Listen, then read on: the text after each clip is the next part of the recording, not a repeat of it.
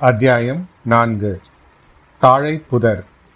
நடுக்கடலில் படகு தொட்டில் ஆடுவது போல் உல்லாசமாக ஆடிக்கொண்டு சென்றது. படகில் இளவரசர் பொன்னியின் செல்வரும் வந்தியத்தேவனும் பூங்குழலியும் இருந்தனர். பூங்குழலியின் கையில் துடுப்பு இருந்தது. ஆனால் அதை அவள் விசையாக போடவில்லை. வந்தியத்தேவனுக்கும் இளவரசருக்கும் நடந்த சம்பாஷணையை உற்று கேட்டுக்கொண்டிருந்தாள். அவர்களும் பேச்சில் கவனமாக இருந்தார்கள். படகு விரைவாக போக வேண்டும் என்று ஆவல் கொண்டவர்களாக தோன்றவில்லை. படகு கோடிக்கரை சேர்ந்த பிறகு என்ன செய்ய வேண்டும் என்பது பற்றித்தான் அவர்கள் பேசிக் கொண்டிருந்தார்கள். இளவரசர் தஞ்சாவூருக்கு போகக்கூடாது என்றும் பழையாறைக்கு வர வேண்டும் என்றும் வந்தியத்தேவன் வாதிட்டுக் கொண்டு இருந்தான். அதற்கு பல காரணங்களை அவன் எடுத்துச் சொன்னான். தங்கள் சகோதரி தங்களை மிக அவசர காரியமாக பார்க்க விரும்புகிறார். தங்களை கையோடு அழைத்து கொண்டு வருவதாக வாக்களித்திருக்கிறேன். அதை நிறைவேற்றி வைக்க வேண்டும் என்று மன்றாடினான். உன் வாக்கை நிறைவேற்றுவதற்காக என் தந்தையின் கட்டளையை மீறச் சொல்லுகிறாயா? என்று இளவரசர் கோபமாக கேட்டார். அது தங்கள் தந்தையின் கட்டளை இல்லை. பழுவேட்டரையரின் கட்டளை அல்லவா? என்றான் வந்தியத்தேவன். அதோடு இன்னொன்றும் சொன்னான். சக்கரவர்த்தியை தாங்கள் பார்க்கப் போவதாய் இருந்தாலும் சுதந்திரமாய் பார்க்கப் போவது நல்லதா? பழுவேட்டரையர்களின் சிறையாளியாக பார்க்கப் போவது நல்லதா? நான் சொல்லுகிறேன் கேளுங்கள். தங்களை பழுவேட்டரையர்கள் சிறைப்படுத்தி இருக்கிறார்கள் என்ற செய்தி பரவ வேண்டியதுதான். சோழ நாட்டு மக்கள் எல்லோரும் திரண்டு எழுந்து வந்து விடுவார்கள். தங்களுடைய அருமை தாய்நாடு ஒரு பயங்கர ரணக்களம் ஆகிவிடும் அது நல்லதா என்று எண்ணி பாருங்கள். அப்படிப்பட்ட கேடு சோழ நாட்டுக்கு ஏற்படக்கூடாது என்றுதான் கடவுளே பார்த்து இந்த சுழல் காற்றை ஏவி விட்டிருக்க வேண்டும். கடவுளின் விருப்பத்துக்கு விரோதமாக தாங்கள் சோழ நாட்டில் கலவரத்தை உண்டாக்க விரும்புகிறீர்களா? என்று கேட்டான் வந்தியத்தேவன். அவ்வளவு நேரமும் அவன் சொல்லி வந்த வார்த்தைகளுள் இது இளவரசரின் மனதை ஓரளவு மாற்றியது. தம்மை பழுவேட்டரையர்கள் சிறைப்படுத்தி இருக்கிறார்கள் என்று தெரிந்தால் சோழ நாட்டில் கலவரம் உண்டாவது சாத்தியம்தான். மக்களுக்கு தம்மிடம் உள்ள அபிமானம் எவ்வளவு மகத்தானது என்பது அவருக்கு ஒருவாறு தோணித்திருந்தது. ஆகையால் இளவரசர் சிந்தனையில் ஆழ்ந்தார். சிறிது நேரத்துக்கு பிறகு அப்படியே உன் விருப்பத்தை நிறைவேற்ற நான் முடிவு செய்தாலும் அது எப்படி சாத்தியம்? கோடிக்கரையில் பழுவேட்டரையர்களின் ஆட்கள் எனக்காக காத்து கொண்டிருக்க மாட்டார்களா? என்று கேட்டார். அதற்கு உதவி செய்ய இந்த ஓடக்கார பெண் இருக்கிறாள்.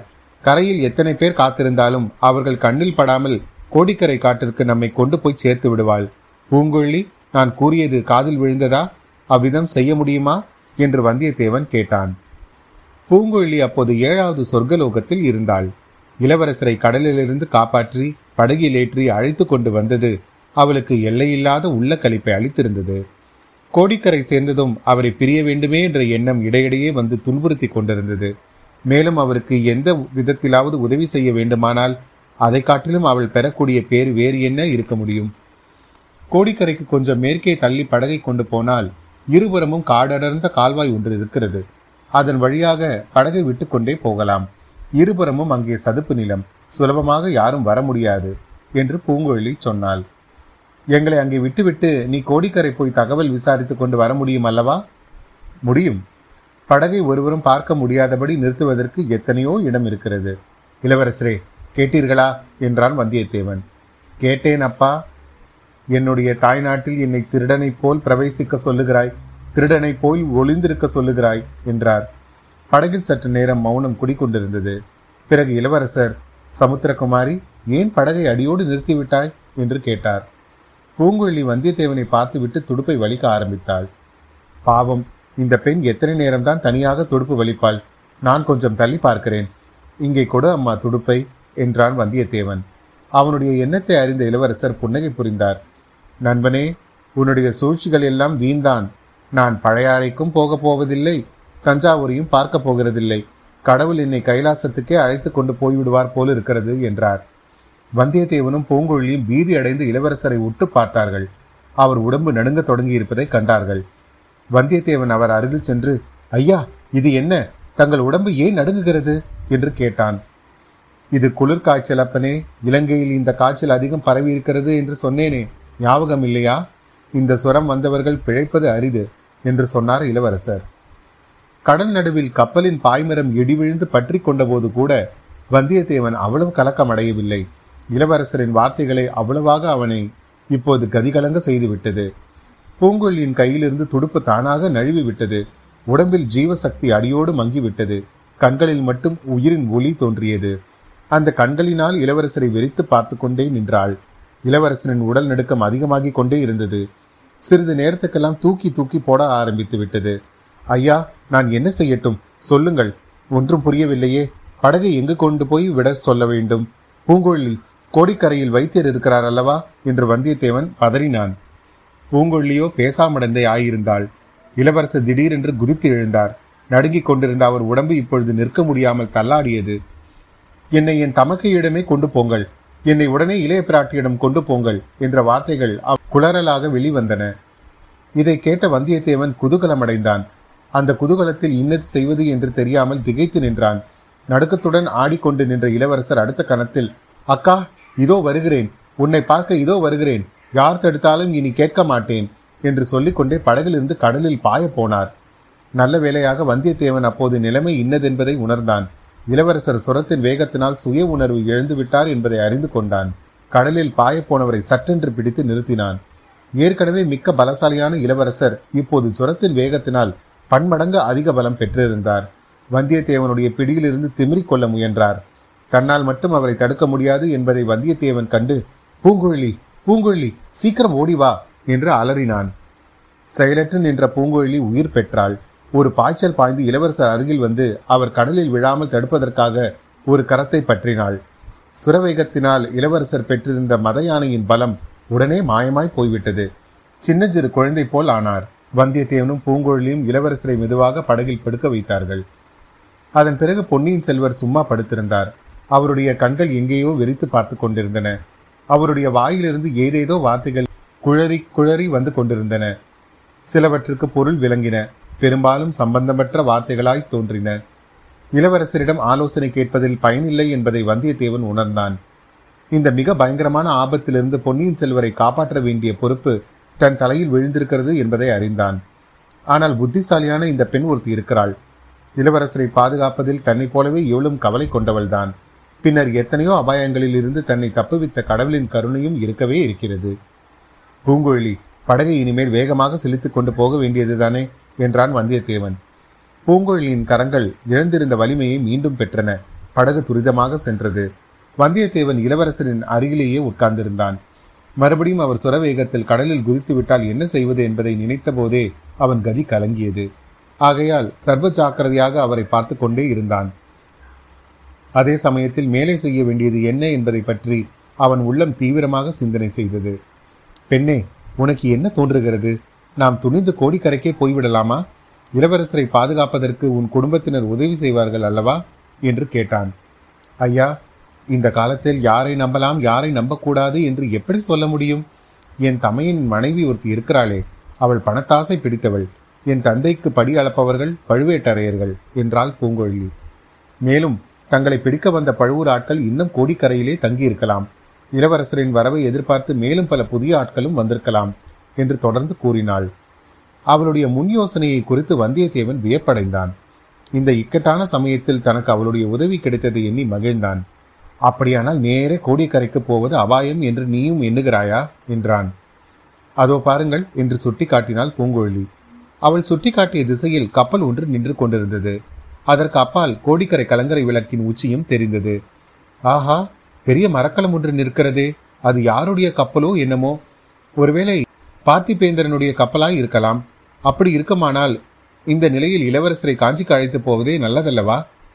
பழுவேட்டரையரின் கப்பலாக கூட இருக்கலாம் ஐயா. கப்பலுக்கு பின்னால் ஏதாவது தெரிகிறதா? கோடிக்கரை கலங்கரை விளக்கின் உச்சி தெரிகிறது. அதில் ஏதாவது வித்தியாசமாக காணப்படுகிறதா? எனக்கு ஒன்றும் வித்தியாசமாய் தெரியவில்லையே. எனக்கு தெரிகிறது. அதன் உச்சியில் கூட்டமான மனிதர்கள் நின்று கடலை உற்று பார்த்து கொண்டிருப்பதாக தோன்றுகிறது. அங்கிருந்து பார்ப்பவர்களுக்கு இந்த படகு தெரியுமா? தெரியாது. இன்னும் கொஞ்சம் கரையை நெருங்கினால் தெரியும். எல்லாவற்றுக்கும் நான் முன்ஜாக்கிரதையாக இருப்பதே நல்லது. நீ முன்னம் சொன்னாயே கோடிக்கரைக்கு மேற்கே கால்வாய் ஒன்று இருக்கிறது என்று. அங்கேயே படகை விடலாமா? அப்படிதான் செய்ய வேண்டும். இருட்டுகிற சமயத்தில் அங்கே போய் சேரலாம். ஐயா நீங்கள் ஒரு நாள் இரண்ட மண்டபத்தில் ஒளிந்திருந்தீர்களே. அதற்கு வெறு சமீபம் வரையில் அந்த கால்வாய் வருகிறது. இளவரசருடன் தாங்கள் சற்று நேரம் அங்கே தாமதித்தால் நான் போய் எல்லாவற்றையும் விசாரித்துக் கொண்டு விரைவில் வந்து சேருகிறேன். கால்வாய் அங்கேயே நின்று விடுகிறதா பூங்கோழி அல்லது மேலும் எங்கேயாவது போகிறதா? கோடிக்கரையிலிருந்து நாகப்பட்டினம் வரை அந்த கால்வாய் போகிறது என்றாள் பூங்கோழி இந்த சமயத்தில் பொன்னியின் செல்வர் சுரவேகத்தில் தனக்குத்தானே பேசிக்கொண்டது கொஞ்சம் உரத்த சப்தத்துடன் கேட்டது. ஆமாம் அக்கா ஆமாம். நாகைப்பட்டினத்து புத்த பிக்ஷுக்கள் சொன்னதாக கூறினாயே அதன்படியே நடந்தது. அனுராதபுரத்தில் புத்த பிக்ஷுக்கள் மகா சங்கத்தினர் எனக்கு இலங்கை சிங்காதனத்தையும் கிரீடத்தையும் அளிக்க முன்வந்தார்கள். நான் தான் மறுத்துவிட்டேன். அக்கா ராஜ்யத்தில் எனக்கு ஆசை இல்லாதபடியால் தான் மறுத்தளித்தேன். நீ வேறு எது சொன்னாலும் கேட்கிறேன். ராஜ்யமாலும் தொல்லை மட்டும் எனக்கு வேண்டாம். அதை காட்டிலும் கடலில் படகு விட்டு கொண்டு எவ்வளவோ ஆனந்தமாய் இருக்கலாம். கேளக்கா கோடிக்கரையில் ஓடக்கார பெண் ஒருத்தி இருக்கிறாள். இதை கேட்ட பூங்குழலியின் உடம்பெல்லாம் புலகாங்கிதமடைந்தது. வந்தியத்தேவனுக்கோ ஆத்திரம் வந்தது. மேலே என்ன சொல்லப் போகிறாரோ என்று கேட்க இருவரும் அடங்கா ஆர்வம் கொண்டிருந்தனர். ஆனால் திடீரென்று இந்த இடத்தில் இளவரசர் சுய உணர்வு கொஞ்சம் வந்ததாக தோன்றியது. சுற்றுமுற்றும் விழித்து பார்த்துவிட்டு இன்னும் கோடிக்கரை வரவில்லையா? என்று ஈனஸ்வரத்தில் கேட்டார் இளவரசர். வந்தியத்தேவன் அதோ கரை தெரிகிறது என்றான். இளவரசரிடம் யோசனை கேட்கலாமா வேண்டாமா? என்று அவன் யோசிப்பதற்குள் மீண்டும் இளவரசர் நினைவை இழந்து சுரப்பிராந்தி உலகத்துக்கு போய்விட்டார். இளவரசர் கடைசியாக ஓடக்கார பெண்ணை பற்றி கூறிய வார்த்தைகள் பூங்குழலியின் மனதில் என்ன அலைகளை எழுப்பி விட்டிருந்தன வந்தியத்தேவனையும் இளவரசரையும் பார்ப்பதற்கே அவளுக்கு கூச்சமாய் இருந்தது. ஆகையால் படகு சென்ற திசையை பார்த்த வண்ணம் துடுப்பை போட்டுக் கொண்டிருந்தாள். அதுகாரம் கப்பல் என்ற இடத்தை நோக்கி சென்ற படகு இப்போது திசை திரும்பி தென்மேற்கு பக்கமாக சென்று கொண்டிருந்தது. இருட்டுகிற நேரத்தில் கடலிலிருந்து பூமிக்குள் குடைந்து சென்ற கால்வாயின் உள்ளே பிரவேசித்தது. பூங்கொழி கூறியதைப் போலவே அங்கே இருபுறமும் கரைகள் உயர்ந்த மேடாக இருந்தன. அந்த மேட்டுக்கரைகளில் மரங்கள் அடர்த்தியாகவும் உயரமாகவும் வளர்ந்திருந்தன. படகை கரையோரமாக நிறுத்திவிட்டு பூங்குழலி மெல்லிய குரலில் ஐயா சற்று படகை பார்த்து கொள்ளுங்கள் என்று சொல்லிவிட்டு கரையில் இறங்கினாள். கரையில் வளர்ந்திருந்த உயரமான ஒரு மரத்தின் மேல் ஏறி சுற்றுமுற்றும் பார்த்தாள். பிறகு அவசரமாக இறங்கி வந்தாள். நல்ல வேளை இங்கே வந்தோம் கடற்கரையோரமாக சுமார் ஒருக்காத தூரத்துக்கு ஆட்கள் நின்று காவல் புரிகிறார்கள். கலங்கரை விளக்கின் அருகில் ஒரே கூட்டமும் கோஷமுமாக இருக்கிறது என்றாள். யாராய் இருக்கும் என்று ஏதாவது தெரிகிறதா? என்று வந்தியத்தேவன் ஆவலுடன் கேட்டான். நன்றாய் தெரியவில்லை. ஆனால் பழுவேட்டரையரின் ஆட்களாகத்தான் இருக்க வேண்டும். வேறு யாராக இருக்க முடியும்?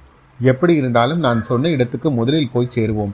இரவு இரண்டாம் ஜாமத்துக்குள் நான் என் வீட்டுக்கு போய் எல்லாவற்றையும் நிச்சயமாய் தெரிந்து கொண்டு வருகிறேன்.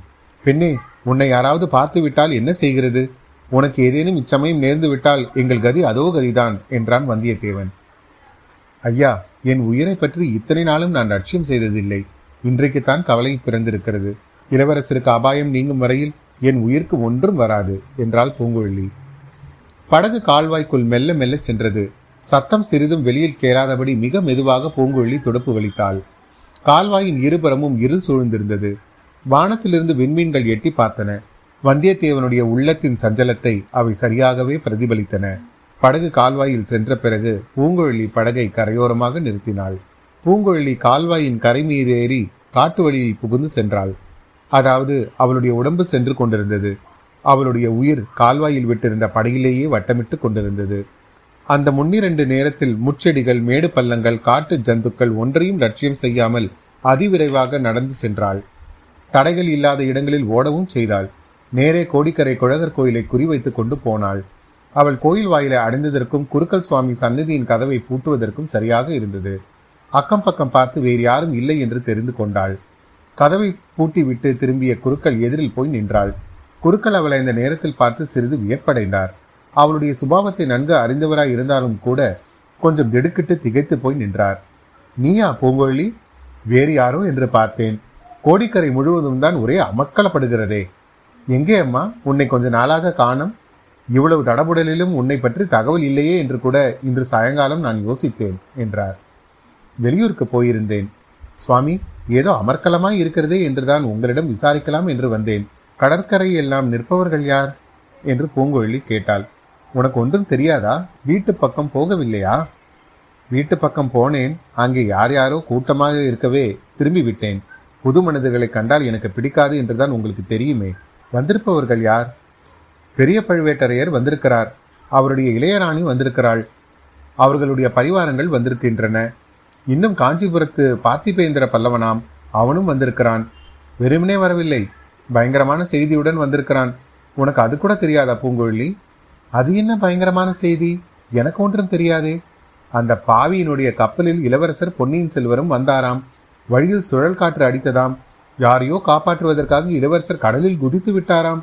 பிறகு அகப்படவே இல்லையாம்.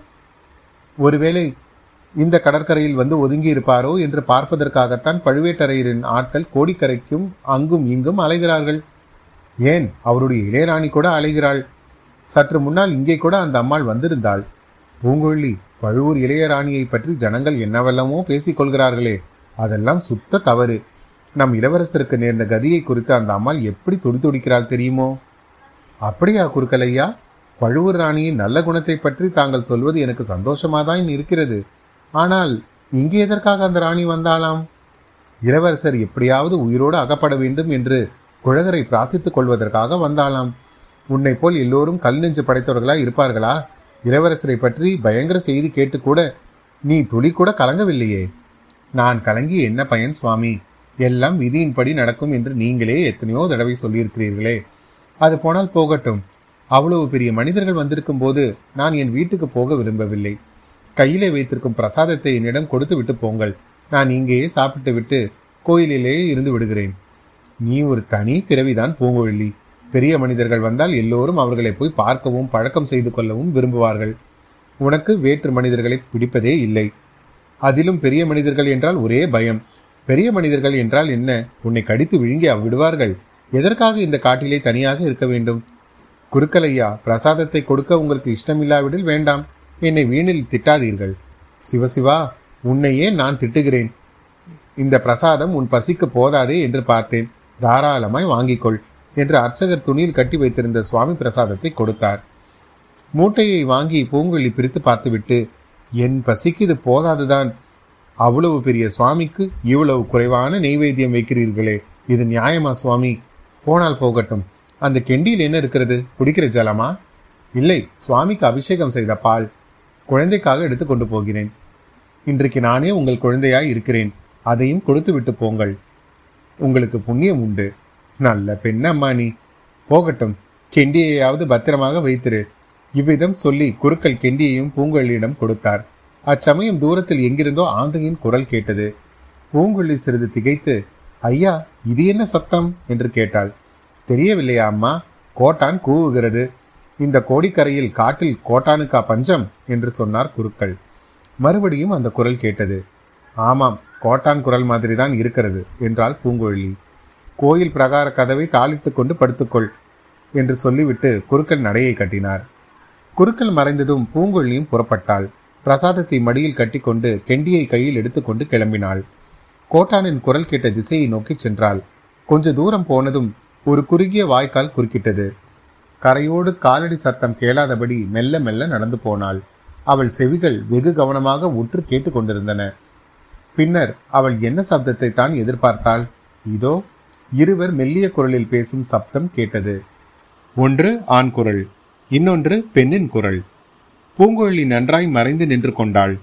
அவர்கள் பேசுவது என்ன என்பதை கவனமாக உற்று காது கொடுத்து கேட்டாள். மந்திரவாதி இளவரசர் கடலில் விழுந்து இறந்து விட்டதாக உன்னை போல் எல்லோரும் நம்புகிறார்கள். பழுவேட்டரையரும் உருகி மாய்கிறார். ஆனால் நான் நம்பவில்லை என்று அந்த பெண் குரல் கூறியது. அத்தியாயம் நான்கு நிறைவுற்றது.